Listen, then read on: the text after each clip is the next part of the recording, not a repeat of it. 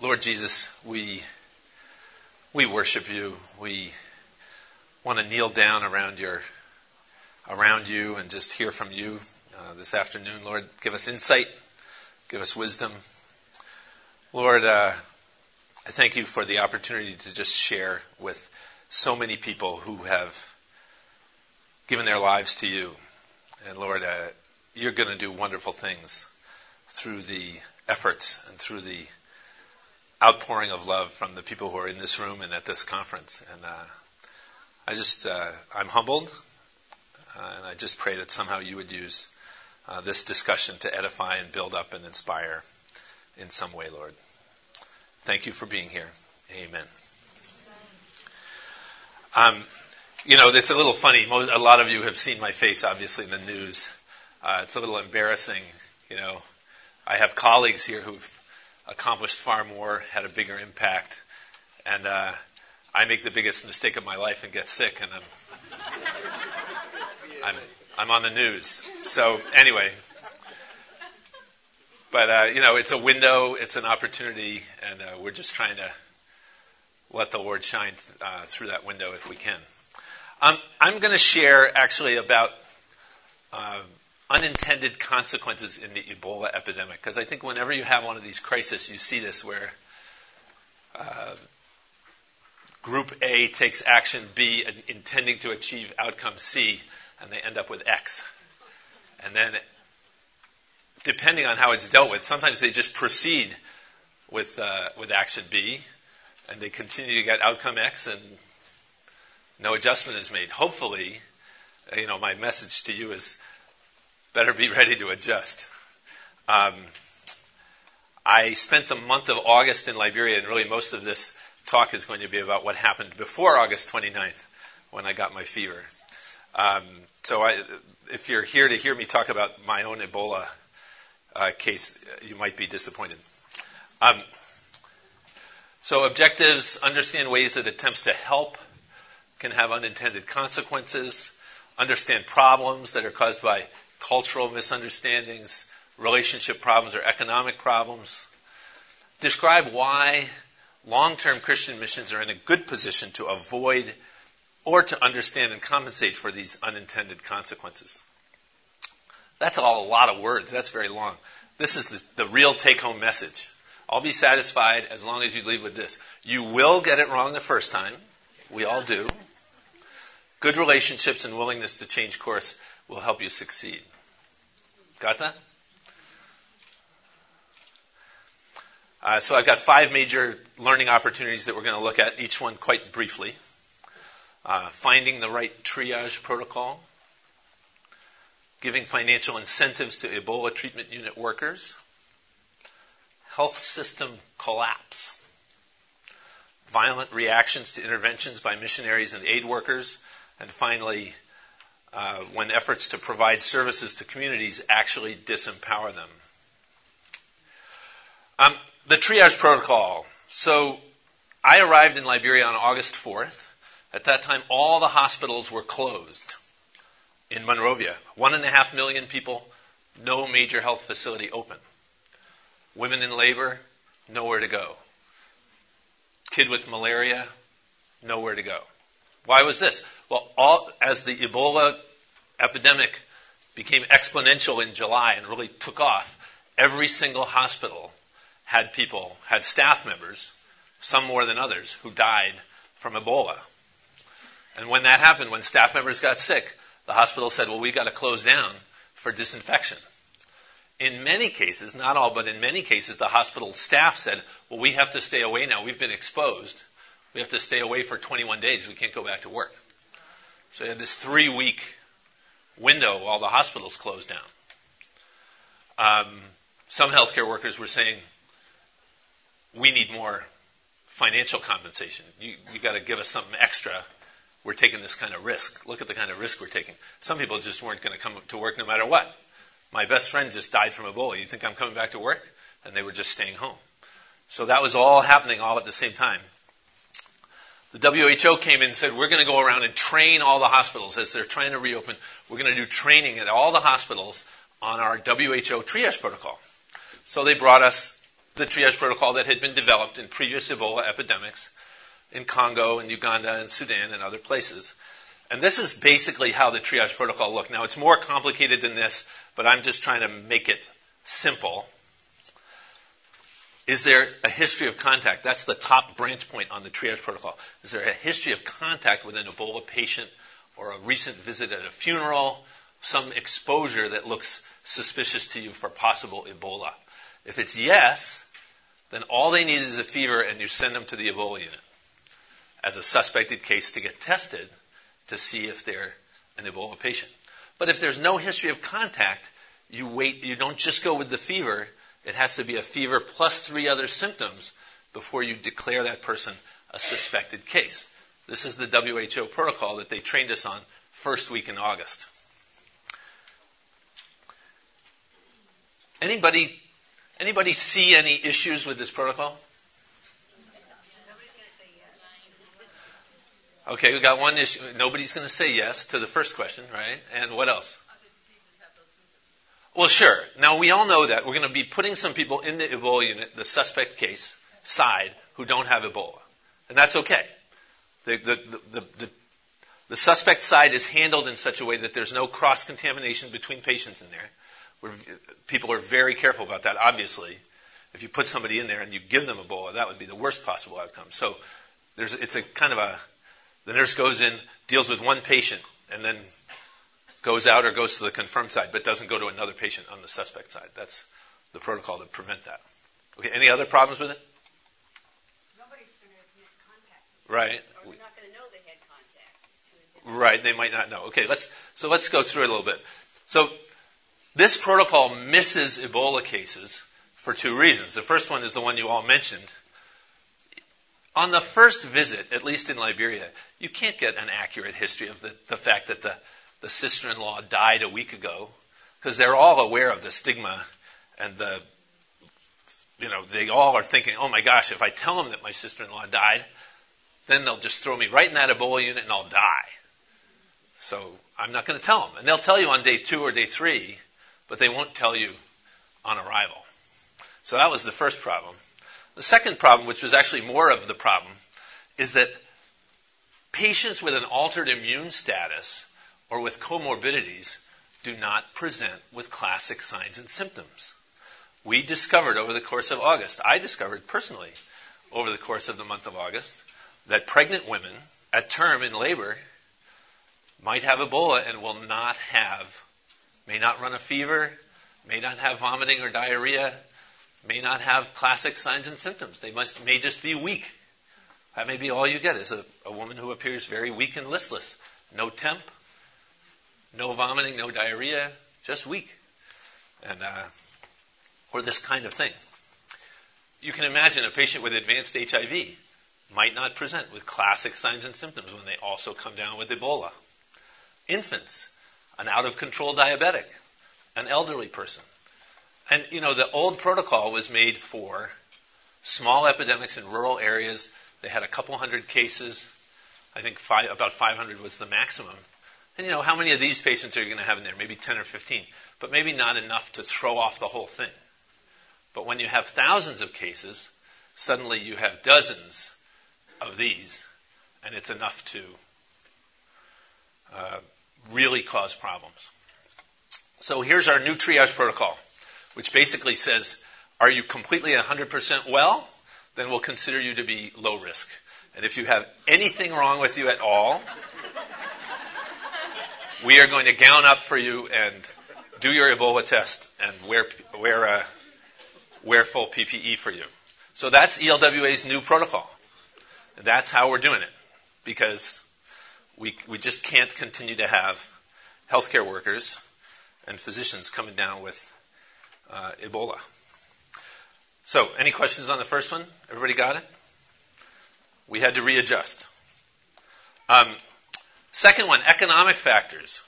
Um, the original plan by the Ministry of Health is let's play, pay all the Ebola treatment unit workers special hazard pay to encourage them to sign up for this risky, uncomfortable job where you get all in the full suit and you sweat like crazy and you're very uncomfortable and weak. Let's incentivize that. And so they set up a pay scale. They had, you know, they had international donors. They set up a pay scale. They were paying people three to four times what a normal nurse would make to work in the Ebola treatment unit. A lot, you know, and they and they've got staff. There they are, suited up, ready to go. What's the unanticipated consequence? Well, first of all, the Ebola risk for healthcare workers is actually just as high, if not higher, in the general hospital setting or an emergency room setting as it is in the ETU. When you're in the ETU, every patient encounter happens with full PPE on. Right? When you're in the hospital, that's not the case. You can't work a whole shift. You can't work a 12-hour shift in the hospital in PPE. You'd, you know, you'd collapse. So you've got this issue where the risk and benefit are not really equal. Uh, and so you find other start, nurses start re- starting to request bonus pay, extra pay. You got people staying home from work, and this problem, this economic problem, has been a big factor in the health system collapse that we see going on in both Liberia and Sierra Leone. And I'm not as aware of it in Guinea. I don't think it has happened as much in Guinea, but both Liberia and Sierra Leone, majority of healthcare institutions are just closed, uh, all the way through from August until now. And here they are making their uh, displeasure known.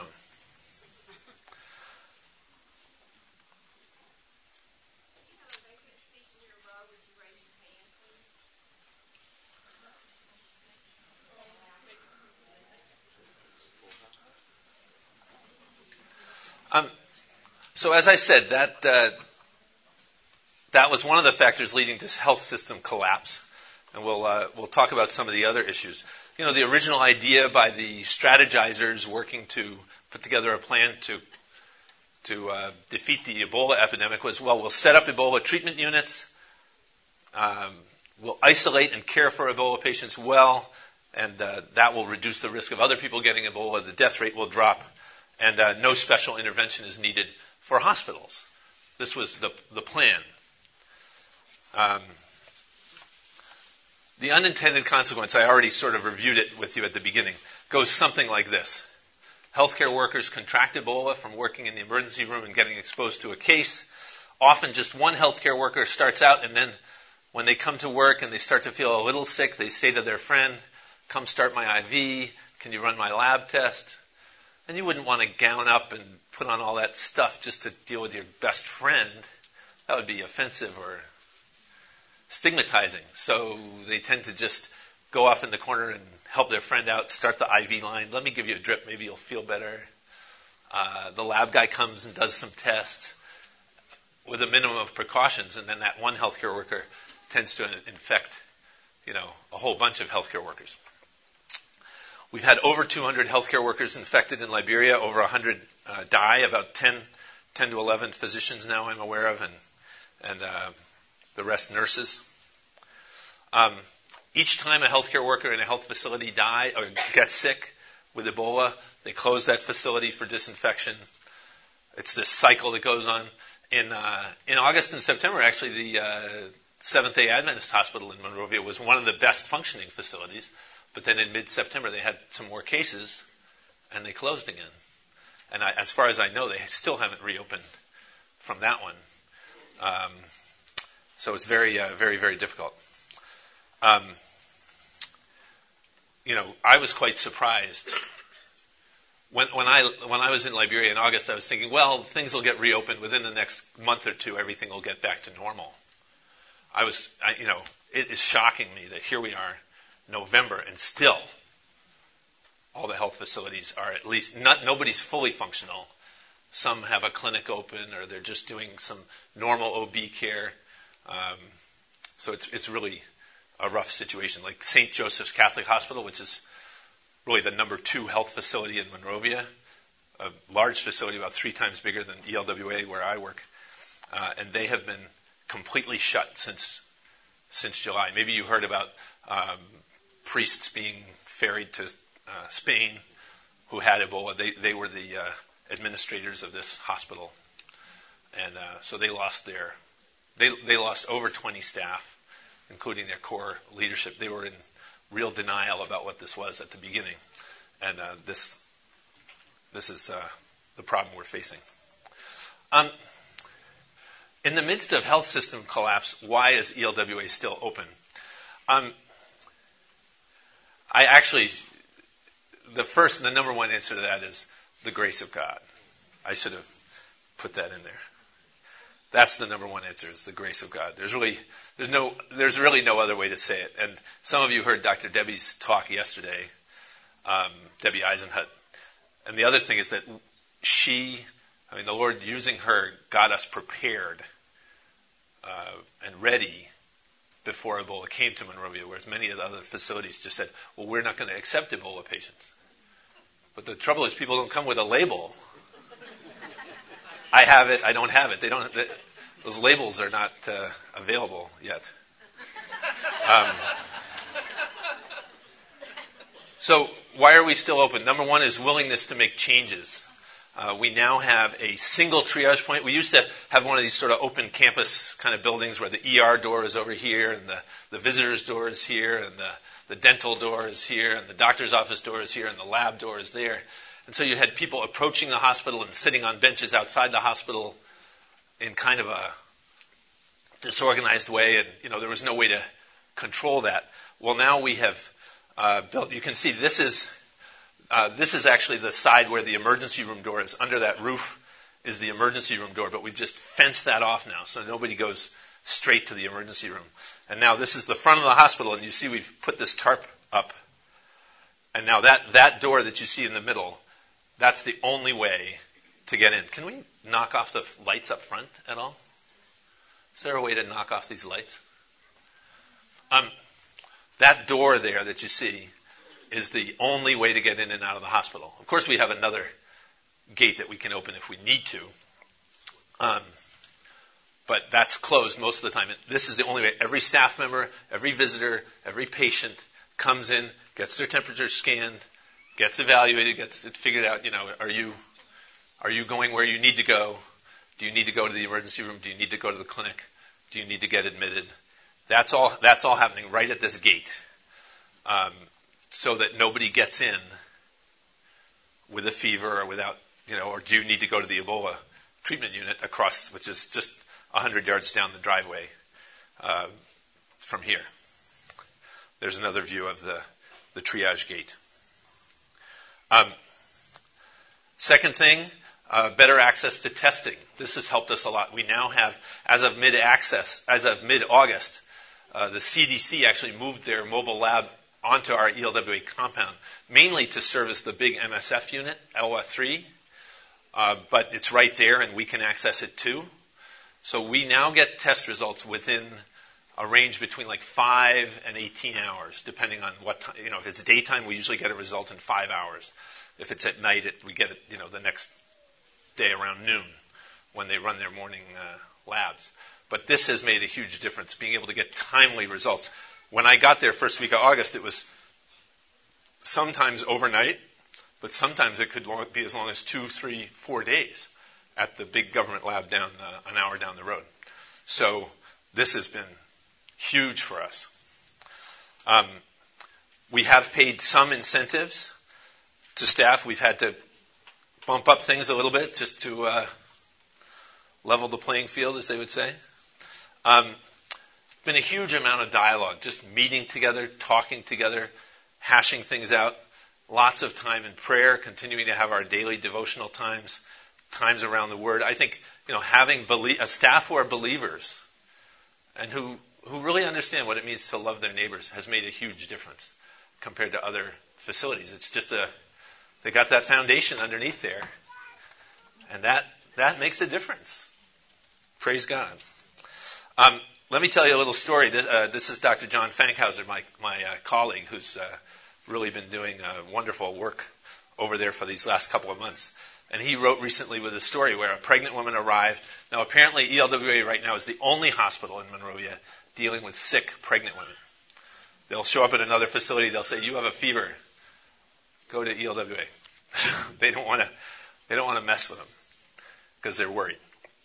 So they received this woman who uh, had a fever, full term pregnancy, um, not feeling well, lightheaded, dizzy, this kind of thing. Um, they were able to do her test. It was a daytime test, I think, and they got it back about five hours later. During that time, she actually had a convulsion, had to get some mag sulfate, had to get stabilized. Then they got her test back. It was negative, uh, and they were able to do a cesarean for her, and you know, five six days later, send home a healthy mom and baby, and that's a real that's a real success story, and that's a real win compared to what was happening in August, which was when almost everybody had a, a, a fetal demise by the time they even arrived at our at our door. So uh, this is exciting. Um, okay, let's move on. Another thing you've probably read about or heard about in the news: violent reactions to aid workers and, and uh, missionaries. Um, there have even been deaths in uh, in Guinea. What a team enters a village, usually with a couple vehicles, sometimes with health workers, journalists, different uh, people on, in the in the group. Uh, they're either there to remove dead bodies or to pick up sick patients or to carry out community education, and they wind up uh, they wind up with a violent reaction from that community because of suspicion, ignorance, lack of trust. Um, there have been all kinds of rumors flying around rural areas of Guinea, Liberia, Sierra Leone. Um, you know, these foreigners brought the disease here. They're doing it so they can, so their drug companies can make more money. I've read that in the Liberian press that that the Ebola crisis was allowed to go on longer because the West wanted a stimulus for for drug companies and vaccine manufacturers. Um, there are stories going around that organs are being harvested in the Ebola treatment units. Because, you know, I mean, you have to think about it from their point of view, right? Your relative goes in there when they have a fever, they send them in as a suspected case. They look relatively well, not too ill. Ten days, you know, a week later, they're coming out in a body bag, and you never get to see them because they take the body and cremate it. Uh, you know, and you're thinking, well, what did they do to my relative in there? You know, no, there are no visitors allowed in there for obvious reasons. So it's a totally opaque system for them. They don't understand it. They don't see what's happening. And it's just really difficult uh, to get over these suspicions and fears and the rumors that are flying around. Um,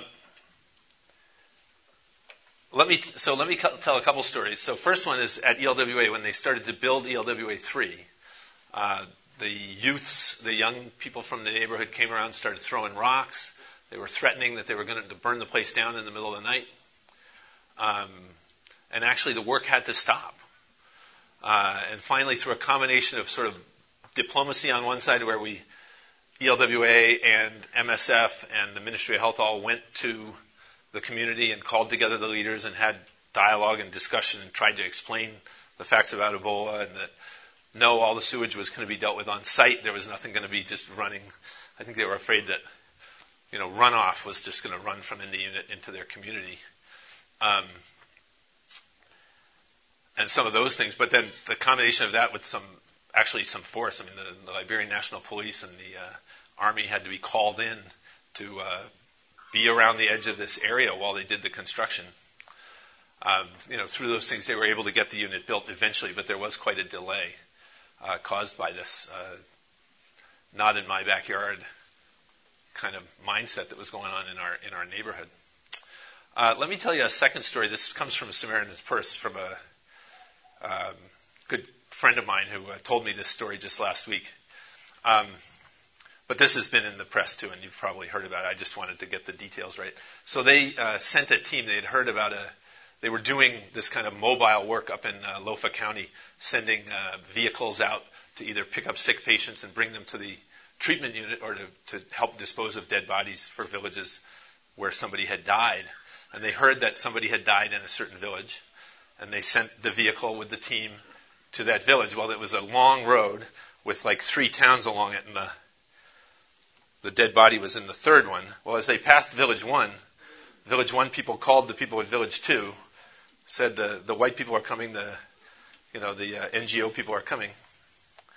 They put up a barricade, and then uh, and then they put up a barricade too. So they trapped this vehicle in between these two villages. And then so when they got here, they turned around, they went back, and then they meet, met another barricade. and so they and they smashed the vehicle, they smashed the windows, they slashed the tires. The people had to run into the bush and hide for a long time. I don't know exactly how long before they could finally come out, and another Samaritan's Purse vehicle had to come and rescue them uh, later on. This was quite a uh, standoff, and it was just the same suspicion. Now, it was interesting because actually SP wasn't expecting that response because they'd been in many other communities and had not had any issues. But the other communities they'd been to were places where they'd been working and doing development work and doing projects, community health type projects, for the last several years. And so they were known and trusted already.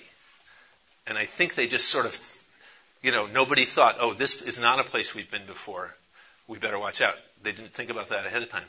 But because they had never been to this community before and the trust wasn't there, you know, this happened. Thank God nobody was, was hurt. So long term relationships are very, very helpful in these situations. And I think this is a lot of what you see happening. Some NGO comes in in the midst of the crisis. They don't have that cultural understanding. They don't have, I know you, you know me, we know each other, remember from last time. They don't have that history. It's much harder to make progress. Um, and even in Guinea, there's a terrible story about a team that went in just to do community education, and eight members of that team were killed with rocks and machetes and dumped in a latrine. Um, you know, so it can really reach serious levels of violence. And you know, I don't, I don't have an answer for this one except that the less you know that community, the more, the more you have to send little feelers and little, little messages and try and get, a, get a sense that things are going to be okay before you go in. Um, and finally, disempowered communities. Um, you know, the government of Liberia in July was trying to ramp up their response to Ebola, and one of the things they did, they established a national Ebola crisis team. Um, they, you know, they took some high-profile people and put them on it. These go-getters and people who could take action and you know, they, they wanted to do things in Liberia. They tend to want to do things at the national level rather than at the community level. They like uh, centralizing things, so they set up the hotline. Anybody with any cell service, all they had to do was call 4455, and they get the hotline, and uh, they could say, you know, my neighbor died.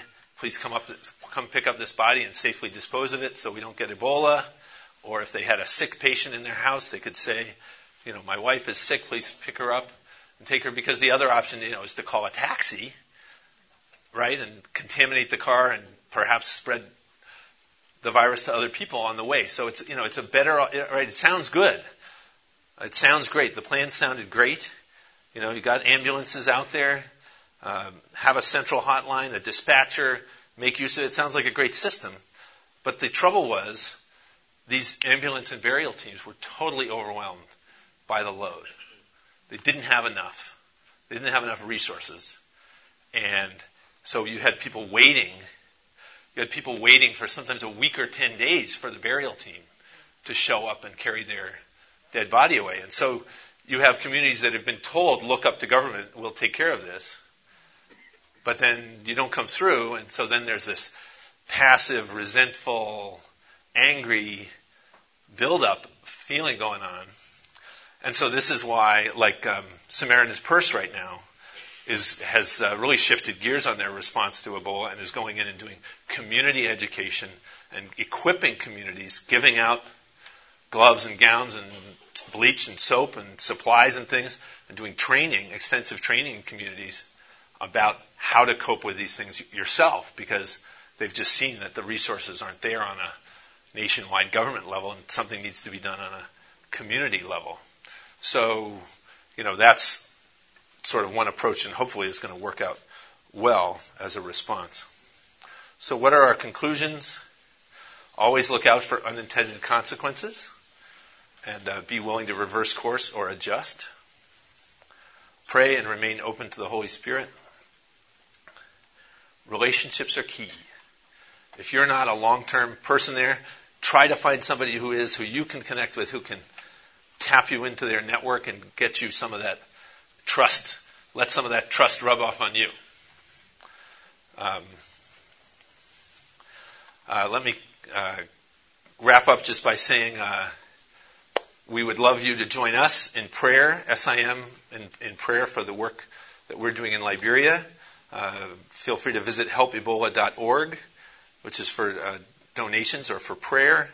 And also uh, feel free to come and visit SIM's booth, and uh, we'd love to talk more. Um, and now I'm actually going to um, turn things over to my dear friend Thomas Shoa, who's a Liberian serving right now with SIM in the nation of Niger. He's the administrator at the Danja Leprosy Hospital. It has a longer name than that, but I just know it as the Danja Leprosy Hospital. And uh, Thomas is going to share a testimony uh, with us because he's a Liberian, and, and uh, I just felt that the, what he had to share would speak to all of our hearts. Thank you for giving me the opportunity to share. Is this working? Oh, wait, Thomas, I need to give you this other mic. This is the uh, recording mic, so that it'll. Here, let me give this. to you. Sorry. Okay. Yeah, just don't step on the. Don't step on the wire. That's fine. But you also need that. Okay. I need this too? Yeah, both. This? Okay. Okay. Thank you. All right. Uh, the unintended consequences. I. Okay. Thank you. Um, I was saying to some people downstairs that it is a difficult thing to say, but my family knows that the first Ebola case, the, the first person to die of Ebola, or the first family member was my paternal uncle. My uncle was involved in farming and selling cocoa and coffee beans. He went into Guinea Conakry. I come from Foya in Liberia. Debbie, Dr. Debbie talked about Foya uh, yesterday. And so there is a people group called the Kisi KISSI, over 3 million people in the three countries, Guinea, Liberia, and Sierra Leone. And they were divided into three nations during the scramble and partitioning of Africa, but they have maintained strong ties. So there are three principal market days in these three countries. On Wednesday in Guéckédou, Guinea, and then on Saturday in Liberia, in Foya district where I come from, and then on Sunday in another place called Koindu in Sierra Leone. So you have the same group of people going around in the cycle. So this is how this thing just got out of hand because, and you talking about very porous borders, tropical rainforest. You cannot mend. Even developed countries find it difficult to, to mend their borders, not to talk about, you know, in, in a place like that. So, um, my uncle picked up this thing from the market. If you have been to Africa, or typical rural market, everybody robs again everybody, against everybody. So he he got home, infected his wife, and then three children. So in the matter of a week, the whole family was wiped out. So, so I am there in Niger, working at the mission hospital, and it got to a point that I got afraid to answer my phone because I just kept receiving one bad news after the other. And in a matter of, of a month, I had lost like 25 family members, talking about very close family members, because this thing started in my hometown. Yeah. You know, and I never thought I would ever get to the point in my life where I would say to somebody that you do not go to church. Stop going to church. My father called one day and he was crying on the phone and he said, Thomas, you need to talk to your mom because she's going to listen to you. And I said, what's the problem? She, he said, I have already lost over 10 relatives and she has lost over 15. But your mom keeps going to all of the church meetings. And now you don't know who is sick, you know, from saliva to sweat and all of that. And I was faced with a very difficult responsibility. This is a woman that since I opened my eyes, she's always in church. And then now my father said, talk to her to stay home and let's pray at home. And this was very, very difficult. I, I was telling Dr. Rick Sacra that I had a very bad day last night, a very difficult night. I couldn't sleep last night. I thought I was done with this thing, but when I got here and yesterday I heard Ebola, Ebola, Ebola, I, I went, I couldn't sleep. All the memory just, just came back and started seeing all these images of my relatives that have died. So this is a reality. You know, I have been beaten so badly by this thing. Lost over 25 close family members, no over, you know, 75 to 100 extended family members, and it is still there. People are still dying. Yeah, we we trust in the Lord for a miracle. Yeah, and we, we thank the Lord for what is happening so far. You know, there is some semblance of hope, but we're not there yet. Yeah.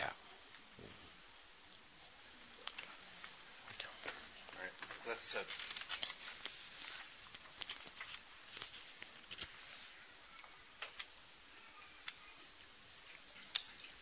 um, is on? not yet. Is that on? Okay. Yeah. Okay. All right. Let's. Uh,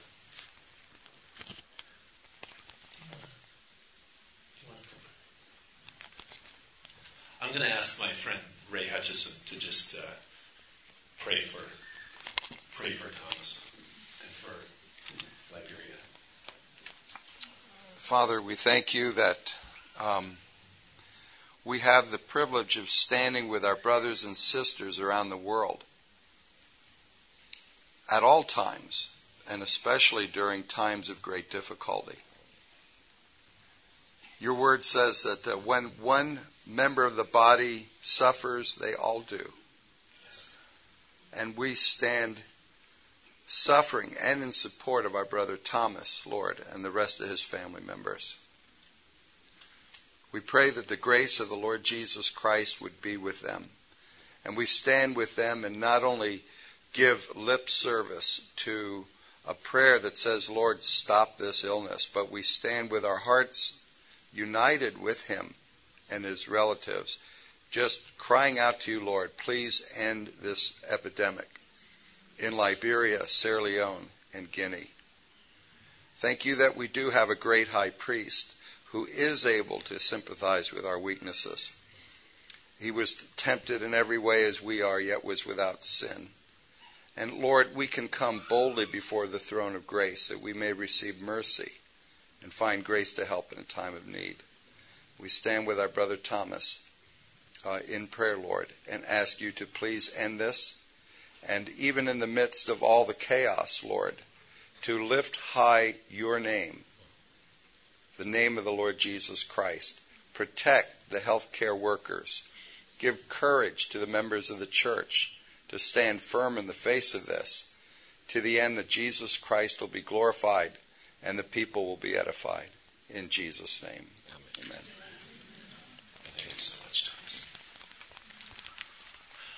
Okay, we have a little time for questions. I have one, please, um, Doctor. Regarding um, service, uh, if someone's led to go over and become a part of the effort to help in West Africa, I'm encountering some difficulty in connecting with an organization uh, that is in country currently and serving there. Is SIM, S-I-M, the only organization that has um, a presence, I'm sorry, has a presence uh, in one of the affected countries right now, or are you aware of anyone other than uh, Medicine Sans Frontières who's, who's there right now? Um, yeah, the question is what organizations, what are you asking about Christian organizations, uh, are doing work in the uh, three countries with uh, with Ebola. Now, are you speak talking specifically about Ebola treatment itself? Correct. Okay, like even SIM. Uh, SIM's main focus right now, to be honest, is on the general healthcare situation. Uh, because we feel right now the number of deaths and the number of uh, losses that people are experiencing from other things is just as high as it is from Ebola at the moment. and we sort of we feel that the Lord has given us a hospital, and we're you know we're we're okay at that, and we seem to, somehow seem to have been able to keep it open through this last few months, and we feel like that's where we need to focus. There is a unit that's associated with our hospital, um, but we have not been really putting missionaries in there at the moment. Uh, that might change, I suppose, if, if uh, the needs become such, but uh, right now that's that's not our uh, focus. Um, I know there are some other Christian organizations in Sierra Leone doing work as well, but I don't know the details. Like I'm sorry that I don't have a better uh, sense of that. Um, so I think I, I, think it's true. I think M, you know MSF has sort of made themselves the Ebola experts over the years, and so they're the ones that everybody kind of looked to and said, "You guys do this." And uh, it's unfortunate because actually they they were stretched too thin, and that's part of the reason why the uh, epidemic exploded. Thank yeah. Work with Sierra Leone Agape Volunteer Effort and um, we do frequent medical mission trips, but we also adopt villages, and um, we end up uh, adopting them until they uh, get their out past their uh, wells and the clinic going and school and, uh, and uh, church, you know, the whole thing. Our, our final approach then is agriculture, and we were barred from going this year in August because of the Ebola. But what we do we have partner ministries on the ground in there over in Sierra Leone. We have uh, Evangelistic Pastor Association, InterVarsity Christian Fellowship, which is called SLUFUS. And they have been the ones going into the villages because we, use them for medical trips and uh, they, and also uh, for evangelism. So they're known there. Um, they're not white, and they go in for, for at first they were wearing the whole outfits, and people got scared, were running into the bush, would not come forward, and then they decided, hey, forget it, we're just going to go in with a mask and some gloves and try and assure them. Uh, so uh, they, that's what they've been doing and having better success. However, uh, Matthew Brema from SLUFUS said that some of the village boards where there were anywhere from 40 to 200, now there's only a couple families left because of the Ebola. Um, I we send merchandise too. So in other words, we started the clinic there. We furnish the clinic. There's a small hospital we've been, uh, you know, supplying with. Uh, I send we send 55 gallon barrel drums of, of medical supplies. But then, and then we're starting to send money because the SLUFUS had 3,000 students uh, confined in the dorms. They can't go home. They can't work, they can't go to school, the schools, the classrooms are shut down, so they needed money to buy food. Well, now they don't even have food on the shelves in the stores anymore to buy. So now we started sending 55 gallon barrels that seal, plastic barrels with, with uh, food, half canned goods and half, uh, you know, the beans and packaged stuff like that. So consequently, um, there are all kinds of things you can do to help out. Okay? It, you don't have to go there and be a presence all the time. Although it's wonderful. If anybody wants to join us, give me a call. But uh, yeah, we will be going back again as soon as the uh, we are allowed to. Um, Thank you. Well, as you said, pray. And if you want to contribute um, any money toward, it costs us $245 to send a barrel of medical supplies or food. All right, and that's getting the food and medical supplies free. So it's up to you. If anybody wants to, we're 501c3. That's fine too. If you want to go with us, do evangel because we do evangelism and medical. So you're welcome to join us um, for that too. We do screen our participants. But uh, yes, there are other groups in Sierra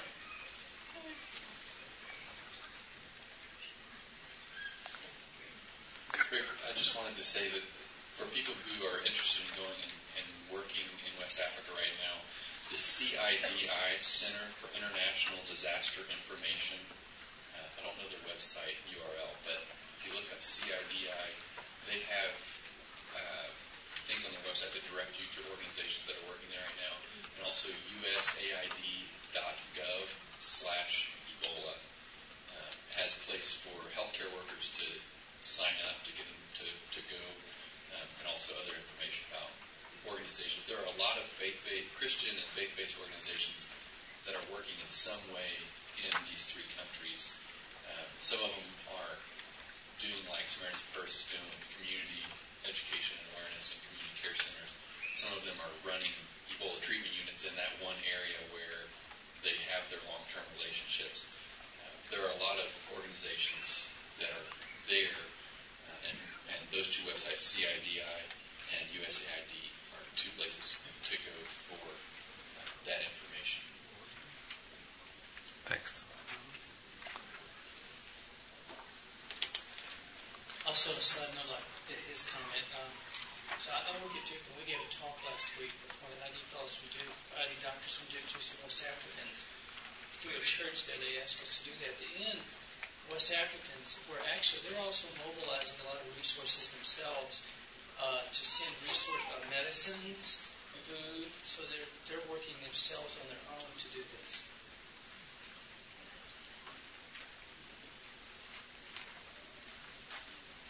I was just curious if um, they're seeing some positive direction overall with the different countries. Uh, with Ebola, is it still, are we still like scrambling, kind of trying to make sense of what the data is saying? My, my understanding is that the, there are some preliminary signs that the rate of new infections is perhaps declining slightly in Liberia.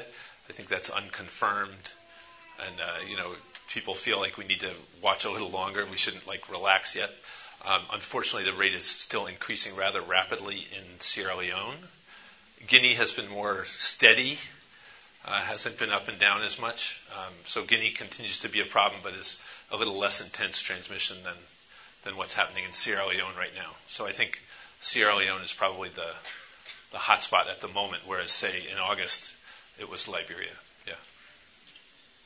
Um, yeah, we have a. Uh, I'm from Buffalo, New York, we, we're part of a community health center that's been building a, a 30 room medical clinic in Koidu, Kono district of Sierra Leone, and it's becoming operationalized January. So we're going to have a whole complementary of staff there.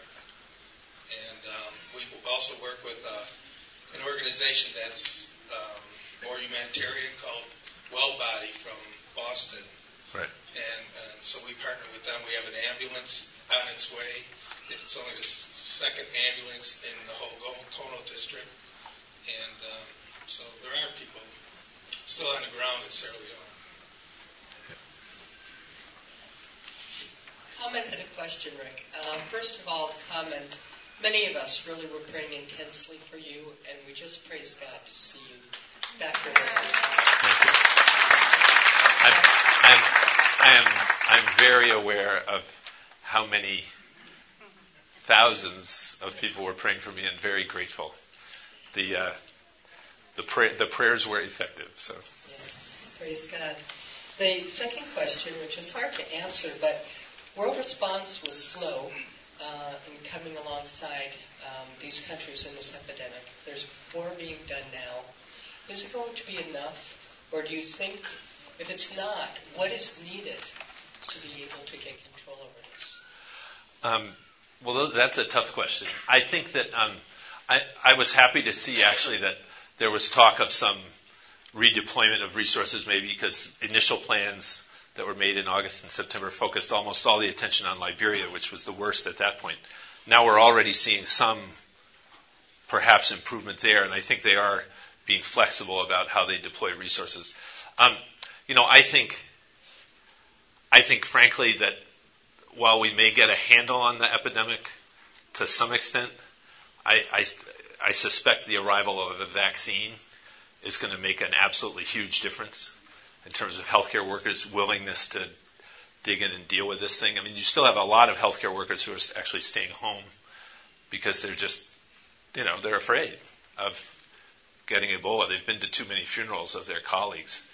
Um, so I think a vaccine, and you know, we're we're hearing that trial results may be out as soon as, as April for some of them. Um, so it may take that. Um, the other thing, my biggest concern, I mean, I think we've got a, a, big response happening now, a much bigger response, and I think that's that's really great. And um, it probably, you know, we probably will see some results from this. Uh, it'll take time, but we, I think we will. But my concern is that once the last case of Ebola is over, I mean, this is going to be like recovering from the Civil War again. The whole health system has been really depleted. We've lost some of our top each every all the countries have lost some of their top physicians, their most qualified educators uh, to the Ebola crisis, and it's really going to take continued um, inputs, especially on the training side, to really build up and retrain and find you know that's going to take a, a, prolonged effort of several years. And I'm just, my biggest concern is that once the last case of Ebola is hit, everybody's going to go, okay, we're done. Everything's good. And uh, we really need to keep keep pushing that. Um I I had a question in in back. What specifically can we be praying for the ELWA hospital? Um, well, thank you. I think uh, number one is safety for the staff, um, wisdom and discernment about about you know about the patients. I, I, think number two, actually, my prayer request would be the spiritual ministry. Um, they have a strong spiritual ministry, but I think when everybody's thinking about, you know, protecting themselves, it's a little harder to remember to also focus on who this is in front of me and how can I share the love of Jesus with them. Um, so I would say pray for the spiritual ministry, um, and then pray for a, a couple a couple more uh, well prepared uh, volunteers to come out and and and help us with some, some manpower because we are, we are short staffed at this point. Um, Dr. John Fankhauser, who's been over there for the last couple months, just continue to pray for him, lift him up, that he'd be uh, refreshed and strong. And uh, so, and I, uh, by the way, you can pray for me. I'm, my prayer target is to be back over there in uh, in January. So, thank you Do you think um, my concern also is yours that once Ebola is over, that people are just going to vanish. Do you do you think there is some hope that these governments have realized that their healthcare systems need to be strengthened, that they really need to invest in them? I, I'm not. I'm not going to uh, put my uh, eggs in that basket. I don't think, unfortunately. Um, you know, they're very bureaucratic, bureaucratic and slow moving and underfunded. I, I, I don't put that on any individual person or anything. They, they don't have a well funded uh, government system, so they don't really have a lot of extra to put into these kinds of programs that they need to to build up their own health systems. I think it's uh, I think it's still and you know and it, the point is, though, we want, when outside people do come in, we don't want to just come in and do stuff. We want to come in and train and build up. And, you know, and I think as Christians, it's a real opportunity to come in and not only train, but also disciple and mentor people who can practice healthcare, uh, you know, with Christ by their sides. And I think it's a great opportunity for that. Are you aware, I mean, if you think of the smallpox, smallpox outbreak and everything, obviously then people who actually got it were then able to are you immune Um, I am immune. People have asked me this question. Actually, like, so they're using people, survivors, as volunteers to do like orphan care within the treatment units where there's a, a child who's lost its parents and the kid needs to be held and fed and taken care of. They're using survivors to do that to do that work because they are immune. Now, in my role as a as a physician, I really have to continue to fully protect myself because um, in Liberia, people watch you more than they listen to you, and I really, I will have to continue to toe the line as far as personal protection because my staff are going to be watching me to see what I do, and uh, so I will continue to do that. But I, you know, they tell me I'm immune, so.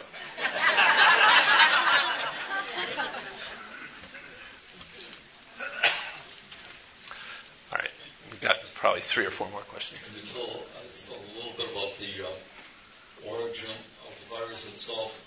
Where did it originate? Uh, how is it evolving? Is it evolving? Are there separate strains or different strains of the, of the virus itself? What is the atomic uh, or molecular construction of the virus itself? Wow, I think he better go to uh, Phil. Whose talk is the whose talk is the one with the Phil Fisher? I think is doing a because that the answer to your question is about an hour long. They, from what I understand, it's fairly stable. They say it's mutated like 55 base pairs over 40 years, which is not bad. So I think it's a pretty stable virus. Nobody knows, I don't think, where it came from yet, but it lives in fruit bats. So don't eat fruit bats. Do you, do you eat, do you eat fruit bats, Tom? Can you speak to the orphan situation? Are we seeing large amounts of orphans like with HIV AIDS? Um, my understanding, the two numbers I've heard is that um, from the treatment units where they're keeping statistics, is that there are a thousand children right now in Liberia who have who have who've lost both parents, and I think four thousand more who've lost one parent that they're keeping tabs of. Uh, and you know those, and again, that's probably underreported because most people say that the, the true number of fatalities is probably at least double what the reported cases are. So you can probably take those numbers and double them as well. Um, UNICEF, I know, is mounting a big project to do orphan care. Um, that's the main group I know that's focusing on orphans right now in Liberia. And I don't know about the other two countries, but I'm assuming the numbers are similar in, in Guinea and Sierra Leone. So, how do you translate this virus into their language um, and tell them about what it is and its pathology? How do you explain to them in a context that they can understand? Um, I think, I mean, this is really a big challenge, and I think it's very important not to be too scientific, not to show people pictures of the photomicrograph of the virus. That doesn't really do that much good.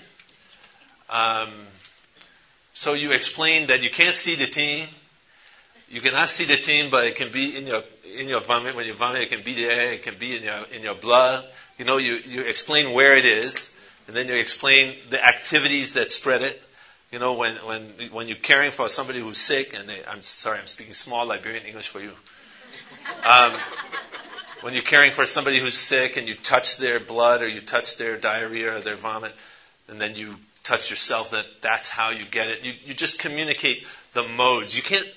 It's really hard to talk to, a, especially an uneducated Liberian, about a microscopic entity. It doesn't do much good. You can explain it all you want and show them pictures and stuff, and they're kind of you know, it, they don't understand the idea of the microscope and that you can see things that you wouldn't otherwise see. So I don't think that method has not worked too well. So you just need to explain how people get it, you know, how how people don't get it, that it's not in the air, uh, and those kind of things. Um, but you, you more explain how it affects people and how people get it rather than what it is, because what you can't see it. You just say you can't see it, but it's real. Okay, we got one last question, then we're closing. Rick, almost. Um, as I was talking to you earlier, you know, so much uh, what we need to do can and should be done through the church. Uh, our ministry, seedliberia.org, has been asked to provide a training institute for the pastors. Uh, I think we have about 300 pastors in our network, and um, they want help in how to deal with death and dying and grief. And we're going to hopefully get your help to add an Ebola track with that. But that's uh, that's coming from the American Bible Society. We'll have a training seminar in Franklin, Tennessee, in February for anybody that's working with Ebola issues, particularly in Africa, with pastors. And the program's called um, uh, the Healing Institute for the American Bible Society. So that's coming up. Hopefully, we'll get that word out to everybody. Uh, but go to seedliberia.org. Thank you. Great. All right. Thank you, everybody. I'm, I'll. I'll hang out. I'll hang out out in the hallway for a while afterwards if people want to talk more.